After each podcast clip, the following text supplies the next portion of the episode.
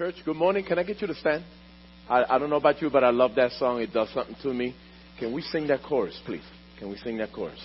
Let's sing that chorus as a church this morning. But sing it this morning with your heart of hearts. Amen. How many awake this morning? Amen. So let's let's sing that song like you've never sung that song before in your life. Amen. Let us worship the King. Sing it, brother. Your name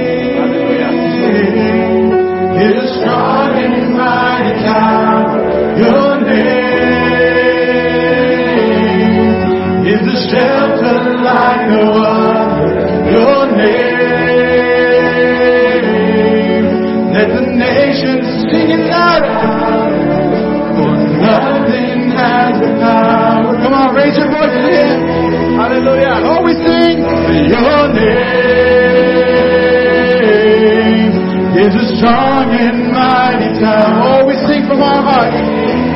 Hallelujah. It is a shelter like no other. Your name. Let the nations sing it louder. For nothing has the power to save. Raise your voice and sing it. Cause your name is a strong and mighty tower. Your name is a shelter like no other. Your name, let the nations sing it louder. For nothing has the power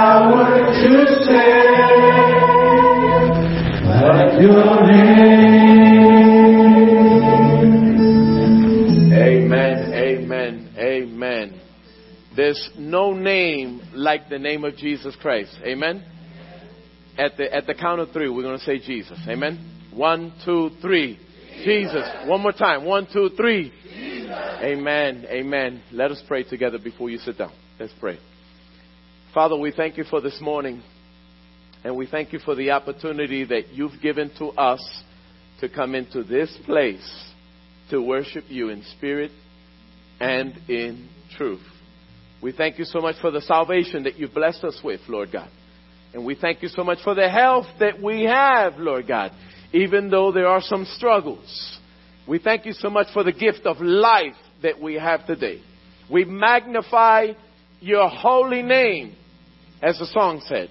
Father, we magnify we, your holy name. We thank you so much for the liberty you give us to be able to gather like this this morning. There are so many believers in the world over that do not have this freedom. This morning we take advantage of this time. This morning we declare that Jesus Christ is Lord to the glory of God the Father. We magnify your holy name and we thank you so much for the liberty to be able to do so this morning in this place. Father, bless us now as we as we get ready to get into your word this morning. Help us to understand what it means to worship in spirit and in truth. These things we pray in Jesus' name. And God's people say, Amen. Amen. Before we dismiss, you may be seated, but we, before we dismiss the children, uh, Brother Eddie here this morning? Is he here?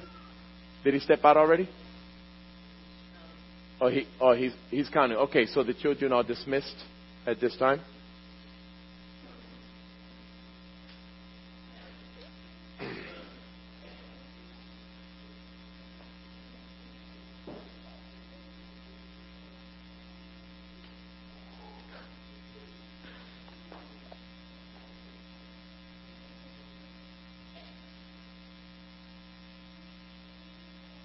So, good morning, church.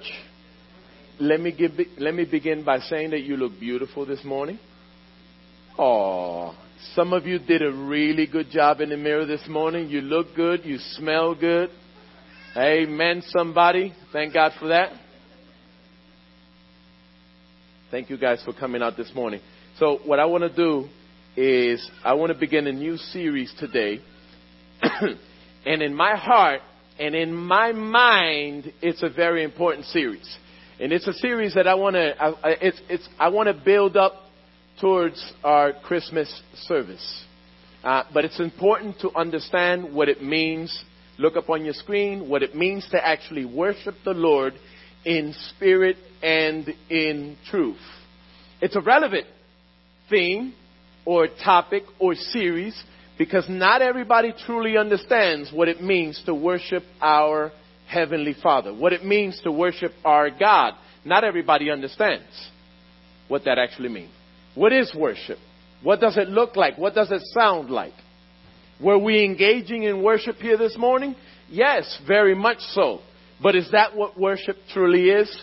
No. It's just an element of what worship truly is. It's a phenomenal part of worship because I love to come into the house of the Lord. Thank you, baby. I love to come into God's house and to actually sing songs, sing praises. How many know that God is worthy to be praised?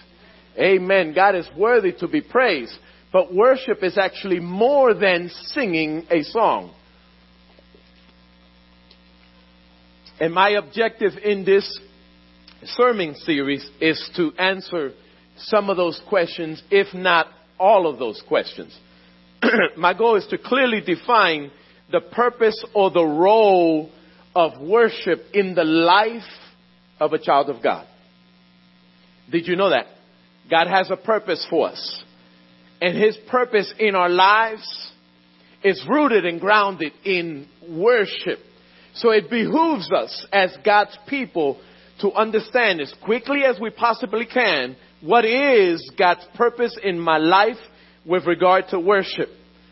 The Bible says that we are to be worshipers, true worshipers.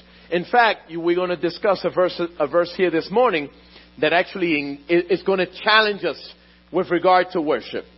God says that He truly, Jesus said in this one particular passage we're going to get into this morning, that God the Father is seeking worshipers that will worship Him in spirit and in truth. Excuse me.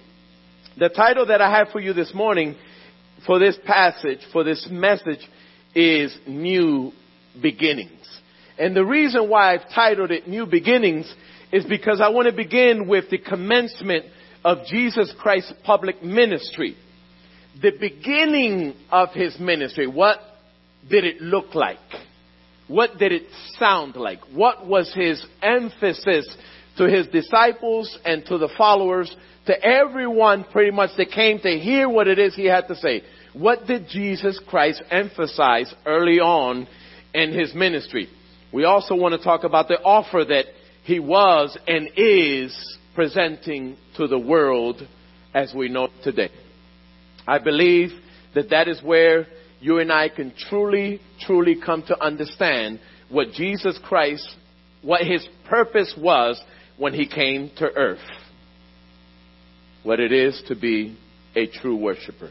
Turn your Bibles, please, to John chapter 4. When you have it, when you find it, say a big and hearty amen. oh, you didn't get it yet. You didn't get it yet. But that's all right. That's all right. You can say amen whenever you want. Huh? The finger did the well, that, that was fast. John chapter 4. John chapter 4.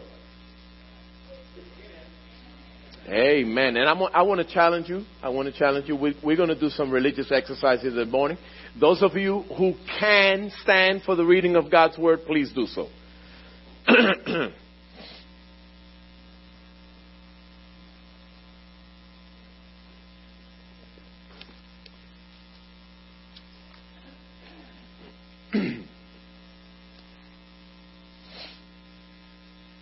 John chapter 4 and we're going to begin in verse 19. John chapter 4. Everybody's got it? Yes. Amen. The woman said to him, Sir, I perceive that you are a prophet. Our fathers worshipped on this mountain, but you say that in Jerusalem is the place where people ought to worship. Jesus said to her, Woman, believe me, the hour is coming when neither on this mountain nor in Jerusalem will you worship the Father. You worship what you do not know. We worship what we know, for salvation is from the Jews. But the hour is coming and is now here when the true worshipers will worship the Father in spirit and truth, for the Father is seeking such people to worship Him. God is spirit, and those who worship Him must worship in spirit and in truth. The woman said to him, I know that Messiah is coming, he who is called Christ. When he comes, he will tell us all things. Jesus said to her, I who speak to you am he. Jump down to verse 39. Many Samaritans from that town believed in him because of the woman's testimony. He told me all that I ever did. So when the Samaritans came to him, they asked him to stay with them. And he stayed there two days. And many more believed because of his word. They said to the woman, it is no longer because of what you said that we believe, for we have heard him ourselves, and we know that this is indeed the Savior of the world. Father, we thank you this morning for the reading of your word, and we pray for the inspiration Help us to understand what you have to say to us this morning concerning this topic of worshiping you in spirit and in truth. Father, we thank you for these things and we pray in Jesus' name. And God's people say, Amen. You may be seated. so, when we hear the term worship, many, many times and more often than not, we think about a religious service or a religious Christian concert. Oftentimes, in the recent past even, for me personally, I heard worship, I thought about it, it's time to go to church. I heard worship, it's time to go to some Christian concert or some, some other religious activity that we associate with the term worship. The reality is that that's not what worship truly is. How often do we think of worship as an intimate moment with the Lord? A moment to truly offer ourselves to Him. How often do we think of worship in terms of intimacy with our Lord and Savior, Jesus Christ? The reality is our culture has taught us to associate worship with religious activities. But that is not what worship truly is. Yes, if you want to consider worship from the religious stance, from the religious perspective, then yes, that's what relig- that's what worship truly is. But no, if you agree with me that worship is more than an activity that you and I can engage in. Webster's dictionary defines worship as following. The feeling or expression of reverence and adoration for a deity the feeling or expression of reverence and adoration for a deity. It's, it's close, but not close enough. At least not in terms of how I understand worship. It's just not close enough because worship is not relegated to a feeling or an activity. Not at all. Worship is deeper than that. Listen to this. Worship is a spiritual disposition, if you will, that becomes a reality after the new birth experience. Worship is an existence within us, within the, within the heart and soul of a child of God that is rooted in intimacy with God. It is our spiritual posture, if you will, toward the Most High God. And only a relationship with Jesus Christ can make it all possible. Would you agree with that? Worship is more than just a feeling. Worship is a transformation that takes place in the heart and soul, the spirit of a child of the Almighty God. It's my disposition. It's my, my posture toward God. Let's talk about this passage that we read here this morning. So Jesus Christ has recently started his ministry in John chapter 4. It was just relatively recent. In John chapter 1, we read about Jesus' introduction to the world by John the Baptist. Behold the Lamb of God who takes away the sin of the world. In John chapter 2, Jesus Christ performs many miracles, and if you read John chapter 2, this is actually the passage where he settles the matter or the dispute, the chaos that existed back then concerning the misuse of the temple in Jerusalem. In John chapter 3, we begin learning that Jesus came to die in order for mankind to have the opportunity to be saved. Listen to verses 14 and 15 in John chapter 3. And as Moses lifted up the serpent in the wilderness, so must the Son of Man be lifted up, that whosoever believes in him may have eternal life. Jesus came to set the captives free. And in John chapter 4, I love this one particular passage with all of my heart. And you're going to understand why. In John chapter 4, we read about an amazing encounter between Jesus Christ and a Samaritan woman, which in my mind perfectly symbolizes the Lord's redemptive plan and his pursuit of mankind. I'm going to read that to you again because this is the gist of my message here today. In John chapter 4, we read about a, an encounter between, between Jesus Christ and a Samaritan woman, which perfectly symbolizes the Lord's redemptive plan for mankind and his pursuit of mankind. This story, this encounter, this scene that takes place in John chapter 4 perfectly symbolizes his purpose in coming to mankind. Let's see if we can unpack this. Look at John chapter 4, verses 5 through 10 in your Bibles, please. I want you to read along with me.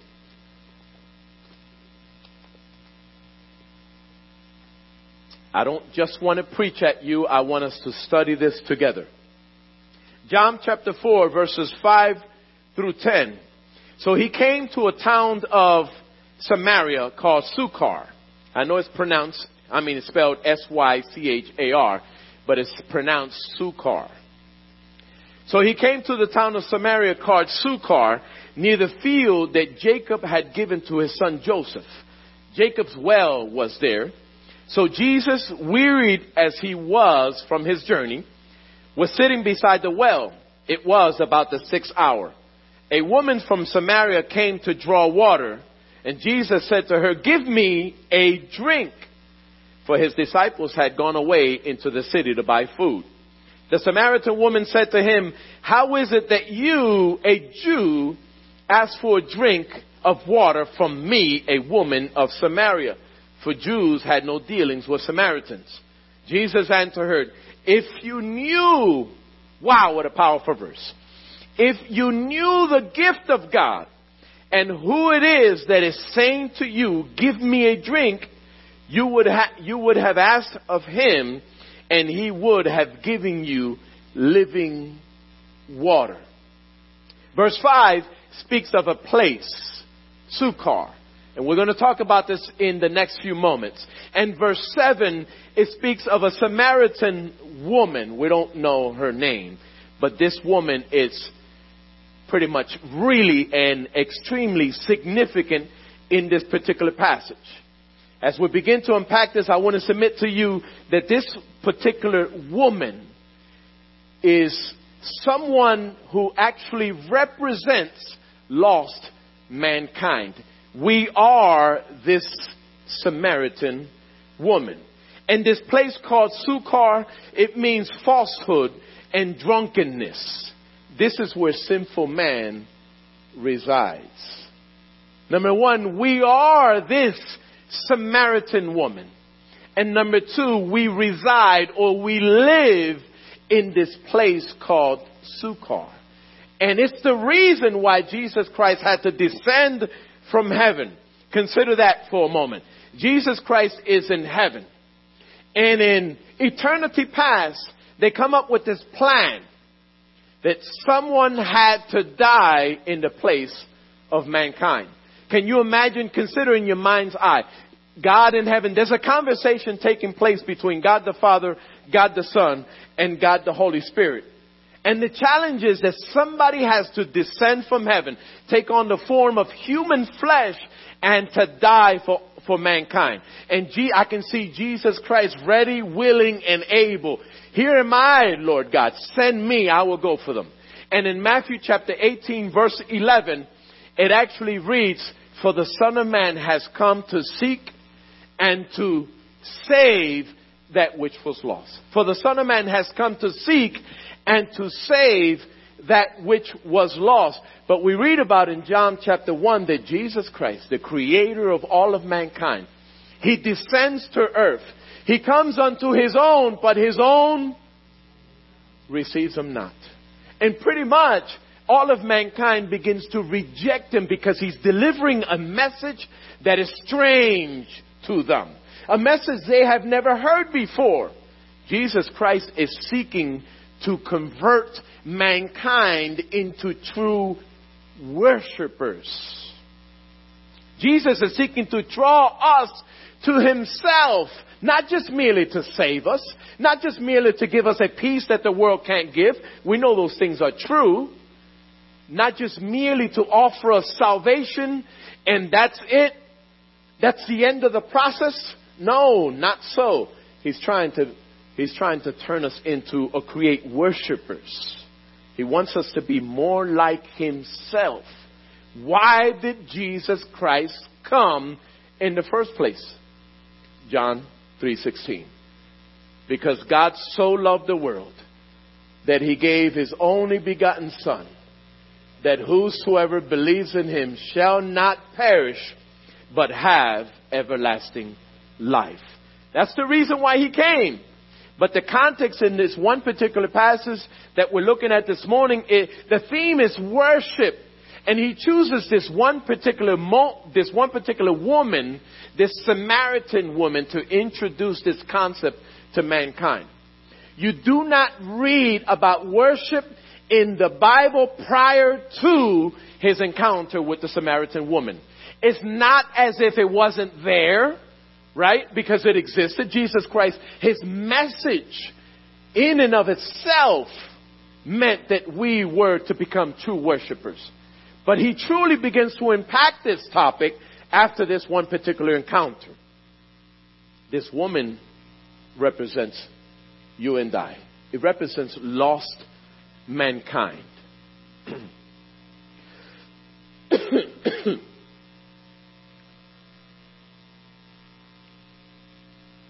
Point number one from this one particular passage is just simply the gospel message.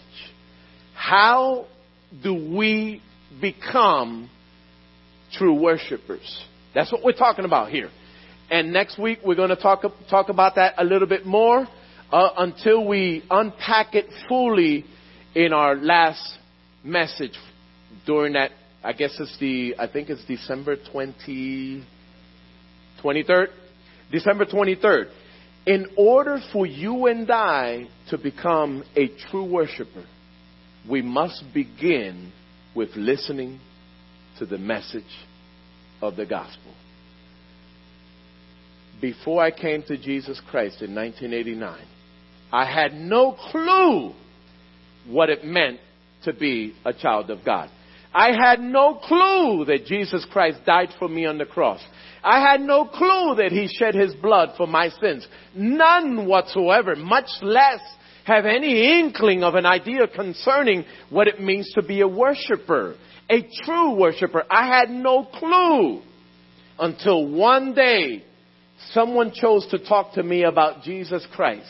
And that is when I began to understand that there was more to life than what I was living out.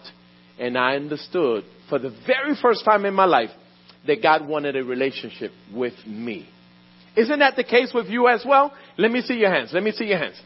it, all, it, it was, in fact, the case for every single one of us. Let me give you an illustration here. There was a wealthy man who was always trying to get his only son to learn the family business. But the father ultimately had to choose somebody outside of the family because his son chose not to take heed to his father's instructions. His father chose not to take heed to his father's instructions. Is it possible to learn mechanics or to be an engineer or a teacher in a school or to deliver God's word before God's people without having received some measure of training? Is it possible to be a teacher without some training? Come on, say it loudly. Like you believe it. That's right. In no way, shape, or form. Is it possible to be an engineer, to be a philosopher, a scholar in a university without having received a thorough education? In no way, shape, or form. The illustration goes, and it's a true story, of a child who refused to take heed to his father's instructions. He refused to learn the business. What he wanted was just to simply be a recipient of the benefits of the company, the profits. And he wanted to abuse himself with life, with the profits. He just wanted to live a life filled with pleasure, and that was it. When the time came, when he was old enough to traditionally take over the company, he was unable to do so. His father could not entrust him with the company because he had not learned the business. God desires a relationship with you and I today for the rest of our lives. It begins with listening to His instructions. It begins with the Word of God. In the Old Testament, through the prophet Hosea, he said, My people perish for. Linda said it. Let's try that one more time. My people perish for lack of knowledge. And in the Proverbs, one of my favorite verses in the Bible, 28:19, I believe it is, it says, "Where there's no vision, the people perish." Now, of course, we're talking about perspective.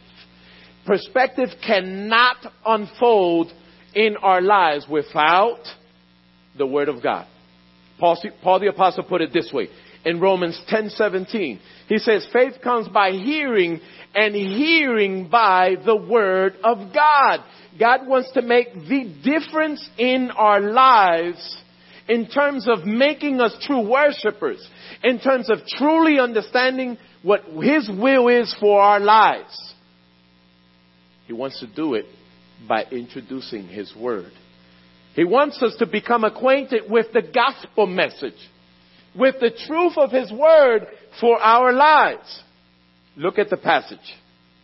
Look at verse 13 and 14. John 4, 13 and 14. Jesus said to her, Everyone who drinks of this water will be thirsty again. But whoever drinks of the water that I will give him will never be thirsty again. The water that I will give him will become in him a spring of water welling up to eternal life. You notice the offer that he was making to her? And it's because of her intrigue that he was able to directly speak into her soul. Wasn't that the case with you and I when we first heard the message of the gospel? Listen, I don't know about you, but I was broken. I was so broken, I had tried everything else in life. I needed something new, something different, something genuine, something authentic. And did you know that nothing, nothing this side of heaven or on the other side possesses the capacity to alter our spiritual DNA like the Word of God. Did you know that nothing this side of heaven possesses the capacity to change you like the Word of God? Absolutely nothing. You can go to counselors and shrinks and teachers and parents and even your loving grandparents. Nothing or no one can change you fundamentally like the Word of God can. Amen. Nothing. That's why it is important. We talked about that for a few weeks. That's why it's important for us to look into the Word of God. But that's the offer that Jesus Christ is making to her. John 8:32 says, "And you shall Oh man, I'm testing you. Come on people, you know that I desire, I love your participation. I got to make sure you stay awake. And you shall know the truth, and the truth shall set you free. Taking heed to the gospel not only affords us salvation, but it is also the means by which God transforms our lives. For that reason, I am in love with the Word of God. Let me ask you a question. Do you want to become, if you are not already, do you want to become a true worshiper?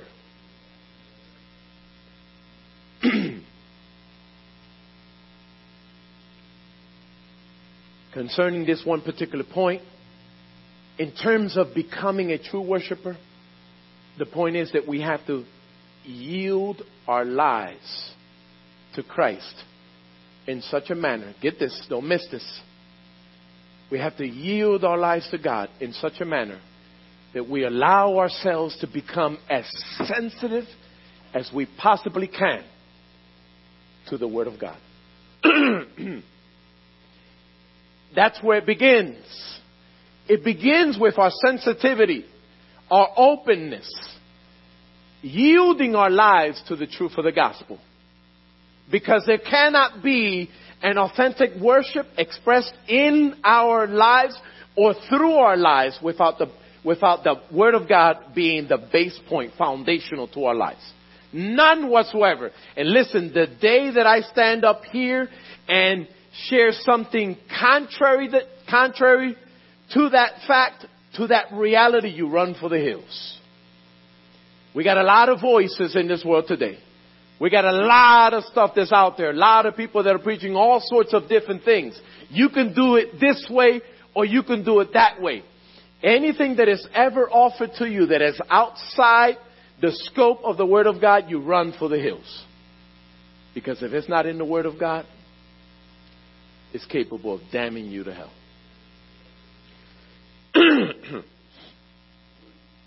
Thank you, Jesus. Point number two all have fallen short. We all have fallen short. What's the point there? I began with the message, the gospel message, because in order to become a true worshiper, we have to be sensitive to the Word of God. I, I make this one particular point now. We're going to get into it in a few moments. Because without recognizing first and foremost that you and I are lost, we can never become true worshipers. We can never truly honor God. Listen, there are gospel messages out there that are being preached that place no emphasis whatsoever on a changed life. No emphasis whatsoever on sin. How many, how many heard messages like that? Huh? You tune into YouTube or you look at TBN or some of those programs like that. There are a lot of messages just like that. Lots of messages just like that. You're never going to hear any of that stuff from me. Never. Never. On the contrary, you may have to persuade me from time to time to stop talking about sin. The fact of the matter is that Jesus Christ spent a lot of time talking about it. Jesus Christ spent a lot of time rebuking demons and talking about hell. It's the reality. Now I understand. As a pastor, I don't have to go there and spend all of my time there, and I'm not going to do so. But we need to understand who we are apart from Jesus Christ. I know who I am in Christ. Let me see your hand if you know who you are in Christ. I learned long ago it's the one reason, the one thing that drove me running to the cross in a prison cell. Somebody help me to understand who I am apart from Him. And the passage that was used is Romans chapter 3, verses 10 through 18. Write that down and look that up a little bit later. It's a perfect picture of what you and I are made of apart from Jesus Christ. Romans 3, 10 through 18. I didn't need anything else. I'm sold. I ran to the altar. There's none righteous. No, not one. And it goes on from there. Look at those verses later when you get an opportunity. But look at this one passage, please. John chapter 4, 15 through 19. John 4, 15 through 19. We're talking about worship. The woman said to him, Sir, give me this water so that I will not be thirsty or have to come here to draw water. Jesus said to her, Go call your husband and come here. Like, what? When I first read that, like, wait a minute, wait a minute. It, it didn't make sense to me. I was like, Jesus, Jesus, you were kind of a little incoherent there, weren't you? You're talking about water, now you're asking this woman to come bring her husband to you, right? The reality is, Jesus Christ was talking about, she was talking about a natural water, right? She didn't realize that Jesus Christ was talking about a spiritual water that was capable of making the ultimate difference in her life. So they weren't necessarily on the same page, but she was intrigued and she kept listening. And eventually she realized, oh, wait a minute, this guy, I don't understand this. I can't put my finger on what he's really talking about, but he's all, I don't think he's offering me H2O. He's, he's offering me something different. I, I don't know what he's talking about.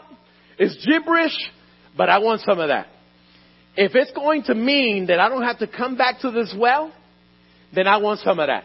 And she says, Jesus, give me this water so that I don't, I don't come here anymore. I don't want, I'm tired of this. They've, I don't understand why my people gave me this role. There's a lot of significance there. Read some of the commentary sets. It's, it's amazing what they have to say about why she was the one delegated to come into the well. We're not going to get into that. But just think. She finally breaks down. She says, all right, Lord, give me some of that water. I want some of that stuff. I want some of that good stuff. And what does Jesus do? He says, go get your husband. I want to have a, I want to have a conversation with you and him right here. And the woman says, look at verse 17. The woman answered him, I have no husband. Jesus said to her, you are right in saying I have no husband. For you have had five husbands and the one you are, the one you now have, ouch, is not your husband. What you have said is true. The woman said to him, sir, look, look at me. She's scratching her head by this time. Sir, I perceive that you are a prophet. Like, in other words, you got me. You got me. I don't know how you did it, but you got me. Uh, um, but what does what does this have to do with this water thing? Listen. Notice how she she asked for water, but then he reaches into her personal life in the same context. She reaches into her personal life. Does Jesus save without addressing sin? The fact is that sin is the very first thing that Jesus looks to address when we look to Him for salvation. He begins this process in our lives, this process of converting us to becoming true worshipers, truly living life to the fullest from heaven's perspective involving Him in our lives. That's what worship is. To live life this side of heaven with God in our hearts, minds, souls, living for Him with all of our strength. He begins this process with speaking into our lives, giving us a message, but then He always turns the conversation to the issue of sin. Always consider it in your life when you get an opportunity when you leave here today. Jesus Christ always addresses the reality of sin because it's important, right? It's important. Let's talk about that a little bit. Romans chapter 3, verse 23. It says, For all have sinned and fallen short of the glory of God. For all have sinned and fallen short of the glory of God. We already mentioned Matthew 18, 11. The reason for which Jesus Christ came in the first place. He came to die for sinful humanity. He had to draw mankind to himself. And let me tell you, Jesus Christ did an awesome job. He's performing all of these miracles and he's drawing all types of people.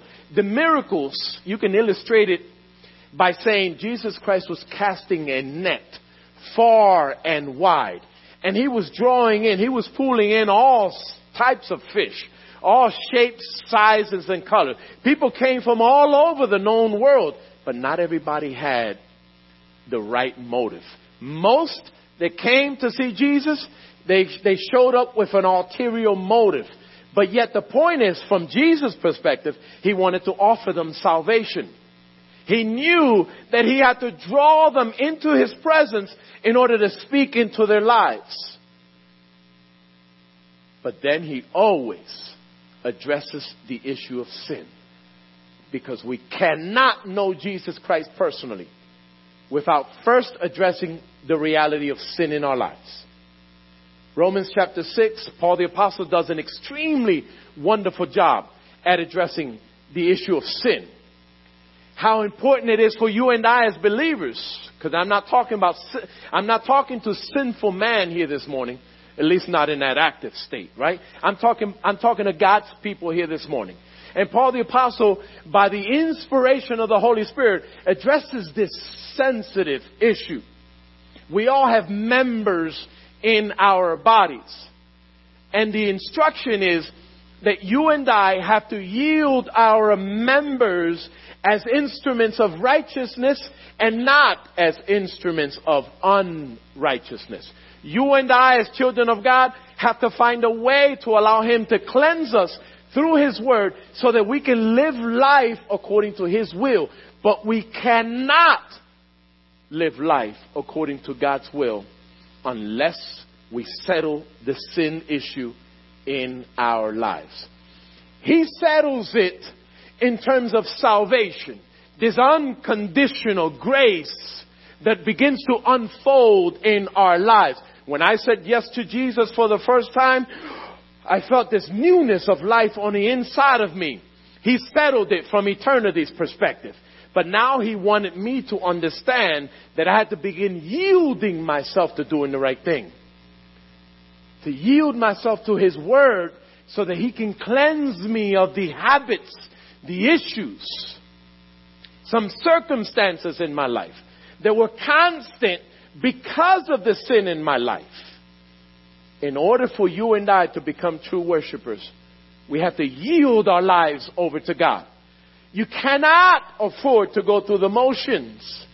It's the reason why the church is handicapped, if you will, struggling in so many different ways. We got wounds all over, and I'm not talking about this church. This is a blessed church. I'm talking about the church down the street this morning. we listen, as the body of Christ, we are handicapped in so many ways because God's people are coming to church and we're listening to a word, but there is relatively little application. Very little application. And it ought not to be. Jesus used this woman as a catalyst for introducing this significant yet sensitive topic to our lives. Romans 6:23 reads, "For the wages or the penalty of sin is death." The wages or the penalty of sin is death. I'm not referring to the rest of the verse because it's not relevant to what I'm saying right now. It says, For the wages or the penalty of sin is death. If you look up that word death, it's not a, res- a reference to physical death, although ultimately it's included. It's a reference to this life that we ought to be living here, this side of heaven, that will not become a reality unless we commit or consecrate our lives to Jesus Christ. Galatians chapter 6 talks about that. Galatians chapter 6, verse 7 and 8. It says, Be not deceived God cannot be mocked. Whatsoever man sows or plants, that shall he also reap. Let me ask you, if I have a handful of, I'm watching the time, don't worry people. If I have a handful of apple seeds, and in my mind, I'm telling myself, I'm convincing, actually, I've already convinced myself, right Tracy, you with me here? Watch, but you got, watch my hands, you gotta watch my hands. I'm, I've convinced myself that I'm going to put these seeds in the ground and I'm going to reap a harvest of oranges. That, that's it. That's where my faith is. Is it possible? In, don't be scared, Tracy. You can say no. In no way, shape, or form. Why? Because the seed can only inherently, that's the operative term, the seed, the apple seed, can only inherently reproduce itself after its own kind. It cannot produce with it what, is, what it hasn't been designed by God to produce. Therefore, when we yield our bodies as instruments of unrighteousness to do things that are not seemly, in the King James text, for a believer, for a child of God, what, what's going to be the end result? Galatians chapter 6, verse 8. If you yield your body to the flesh, you shall reap corruption. I don't know about you, but John 10:10 10, 10 says the devil came to steal, kill, and destroy, but Jesus says, "I have come that you might have life, and that you may have it more, that you may have it more abundantly." Although my salvation may not be in question here, my wonderful, fruitful life this side of heaven is. I don't know about you, but I want to be productive. I want to honor my God. I want to be a true worshiper. How about you, Janine? I want to be a true worshiper, not just today here in, on, on Sunday, but every day of my life. I want to be a true worshiper, especially when I find myself, get it, ready, ready for it? When I find myself alone, by myself, nobody looking over my shoulder. I want God to look down upon me and say, that's my son. How about you? As God's people, how are we living with regard to this issue of sin? Romans chapter 12, verses 1 and 2 puts it this way. I love these verses. I love them all. I just love them all. I might, I think I should stop saying this is my favorite verse because I think I said it um, concerning all the verses that I've read so far since I've been here. I just love the Bible. I love the Word of God. But concerning this, this commitment thing, concerning this devotion, what does it look like for you and I as believers? What should it look like for you and I as believers, as true worshipers? Paul the Apostle, Romans chapter 12, a verse that everybody, two verses that everybody here, I'm sure, are acquainted with. Romans 12, 1 and 2. Write that down. Paul the Apostle declares, I beseech you, therefore, brethren. Brethren, he was talking about brethren. He was talking about us. He was talking about this association of churches. This to us. How about that? I beseech you, therefore, brethren, by the mercies of God, that you present your bodies as a living sacrifice, holy and acceptable unto God, which is your reasonable service. In other words, it's what's expected from you. And be not conformed to this world, but be you transformed by the renewing of your mind, that you may prove what is God's good and perfect and acceptable will. The only way that you and I can live out this identity as a true worshiper of the Almighty God is to yield ourselves completely, completely to Him. Amen, church. We have to yield ourselves completely to Him. Those of you that are leaders here in the church, you know what your assignment is. But don't make the mistake of thinking that your assignment has been given to you by somebody here in the church. That's never been the case. The reality is it is God who has called us into this wonderful life called Christianity. It is God who has given me instruction concerning my role here as a church. Am I perfect at it? By no means. It's going to take me years. Some of you are scratching here. Oh boy. Really? It takes time. It takes time. But as God's people, Remember, God is the one who has called you to serve Him in spirit and in truth. Next week, we're going to talk about just that. What does it mean? What does it look like to worship Him in spirit and in truth? I intentionally left that out because I want to build up to something. I'm getting somewhere. But it begins with understanding the message of the cross. The message of the cross, the message of the gospel. What is the Word of God?